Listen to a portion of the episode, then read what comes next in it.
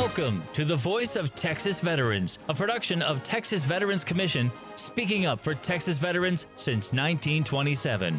June is the month for raising awareness about post traumatic stress disorder.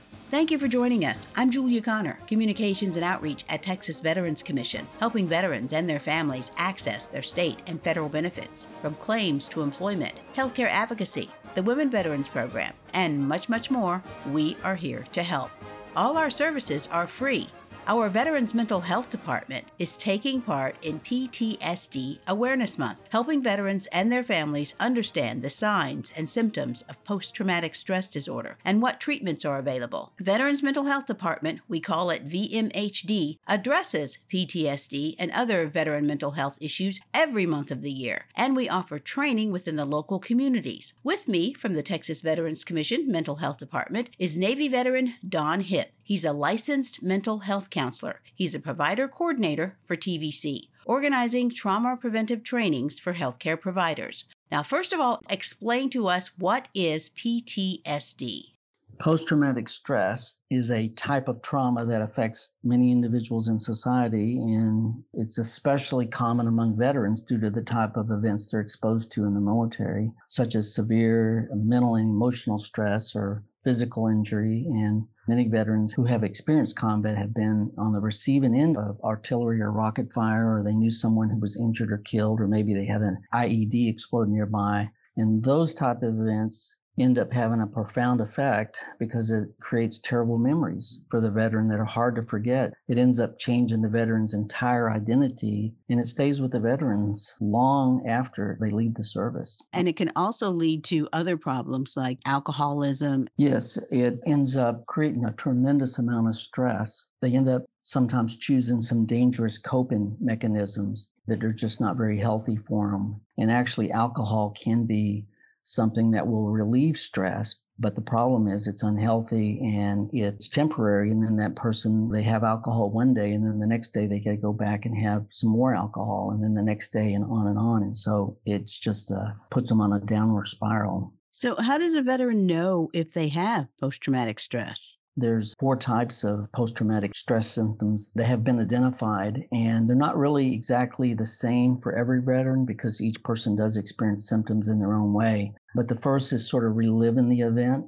These are unwelcome memories of the event that could come up for the veteran at any time. You know, for example, uh, hearing a car backfire might bring back memories of gunfire or for a combat veteran, or um, avoiding things that remind them of the event. For example, a veteran may avoid crowded places because it makes them feel unsafe or uh, having more negative thoughts and feelings than before, the veteran may feel that the world's a dangerous place and that no one can be trusted. And then finally, just just feeling on edge all the time, and we call that uh, hypervigilance.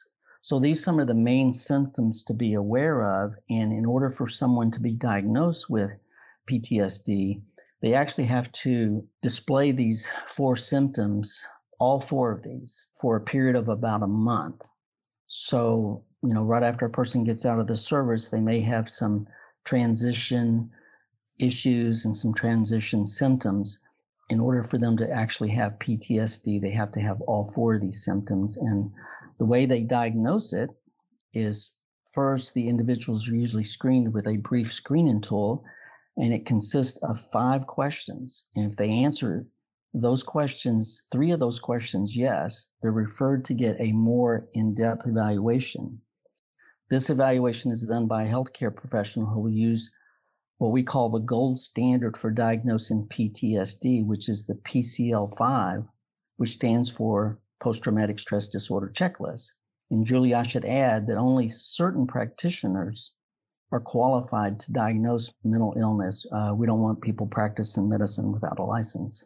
Now, a person may still have some of the PTSD stressors. So they don't have all the symptoms, they just have a few of those. They still may need some treatment, but they have this self screener that you can find online at the VA website.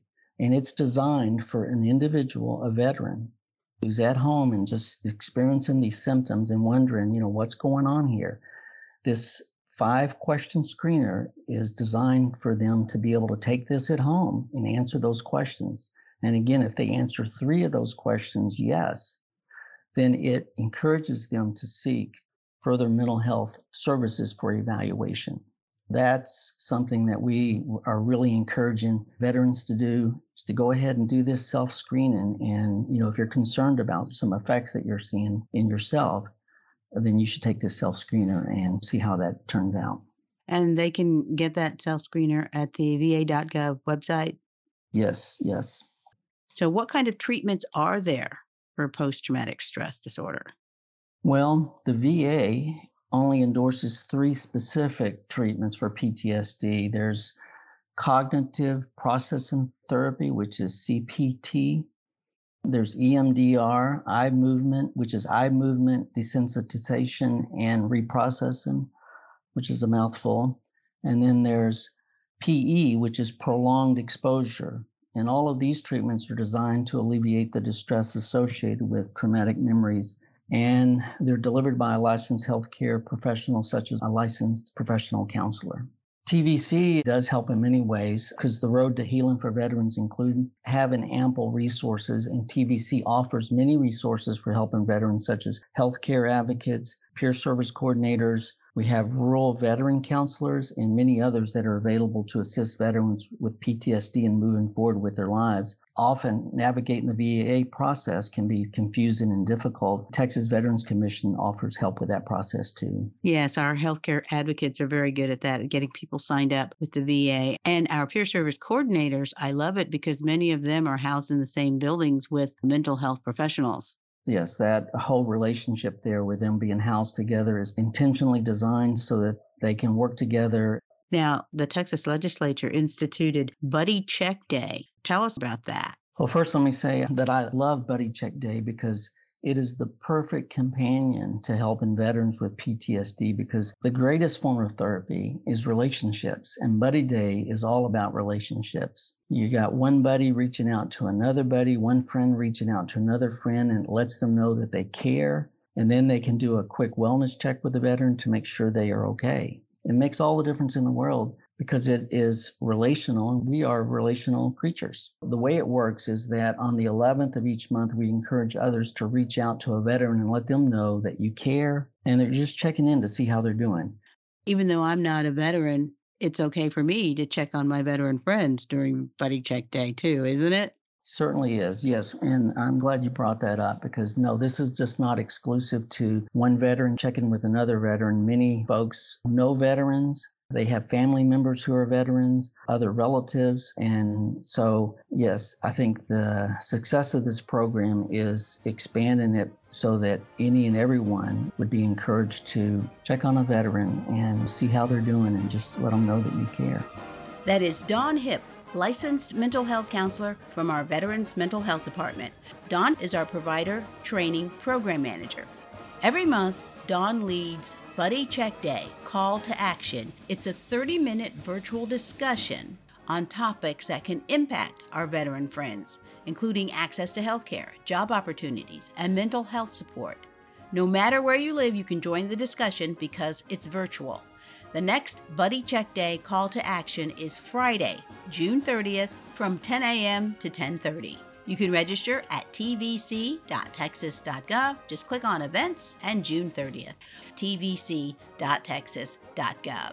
It's all at that website, from claims filing to healthcare advocacy, the mental health department, education assistance with the GI Bill and the Hazelwood Act, employment help We've got the Women Veterans Program, connecting women veterans with our services and each other, the Entrepreneur Program, helping vets start or grow a business. And we have the Fund for Veterans Assistance, awarding grants to qualified nonprofits and local government entities so they can directly assist veterans. All the information and contact forms are there tvc.texas.gov. Or you can call the info line 1 800 252 VETS. That's 1 800 252 VETS. Texas Veterans Commission is also on LinkedIn, Instagram, Twitter, and Facebook too. You can find out what veterans are doing across the state and you can send us a message, ask a question. We will answer you. I'm Julia Connor. Thank you for listening to The Voice of Texas Veterans, a production of Texas Veterans Commission. Helping veterans starts here.